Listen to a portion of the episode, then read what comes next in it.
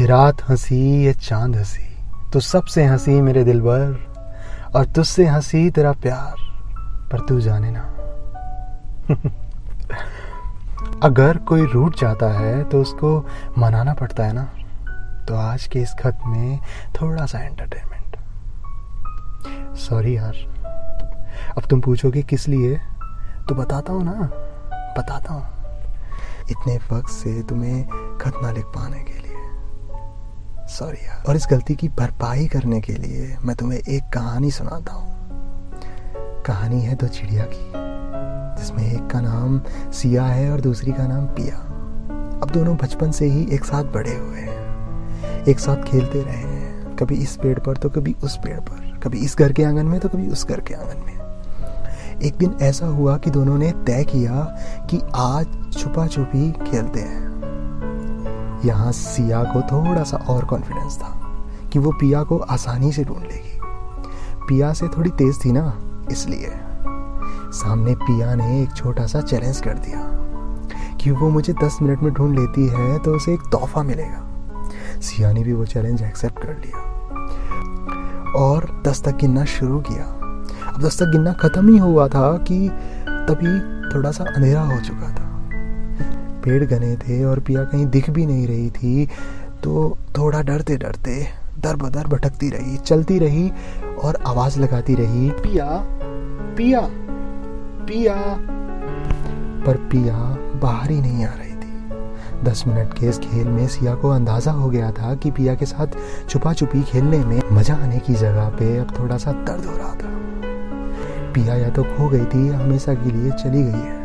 और ऐसा लग रहा था कि पिया अब कभी भी वापस नहीं आएगी। वक्त बीतता जाता है, रात होने को आती है, पर पिया का कोई अता पता ही नहीं। अब सिया थोड़ी डर चुकी थी, थक भी चुकी थी, फिर भी ज़्यादा ज़ोर से चिल्लाती रही। पिया पिया, यार बस भी करो ना। चलो, बाहर आ जाओ। अंधेरा होने को आया है और मुझे थोड़ा डर भी लग रहा है। सामने से पिया का कोई अता पता ही नहीं। कोई जवाब ही नहीं। निराश हो गए, सिया वापस मुड़ती ही है, उतने में ही पिया उसके सामने आ जाती है। पिया को सामने देखकर सिया पहले तो बहुत ही खुश हो जाती है, फिर थोड़ा सा गुस्से में उसको कहती है, टफ कहाँ थी? मैं तो डर ही गई थी यार। ऐसा कौन करता है? सामने पिया ने सिर्फ़ मुस्कुराया, सिया ने कुछ भी ना बोलकर पिया को गले से लगा लिया और दोनों वापस अपने घोंसले में चले जाते हैं। उसके बाद सिया और पिया एक दूसरे से कभी अलग नहीं हुए। कहानी का तो। तुम्हें पता है, इस कहानी का सबसे अच्छा पार्ट कौन सा है? सिया को जब पिया वापस मिली वो? नहीं, वो तो है ही, पर उससे भी अच्छा एक और है। बताओ, जब पिया कहीं पर भी नहीं मिल रही थी और वो जो अकेलापन उसको काटने को दौड़ रहा था ना तब वो कमी उसको खली थी, वो कमी, वो अधूरापन सबसे बेहतरीन हिस्सा था इस कहानी का।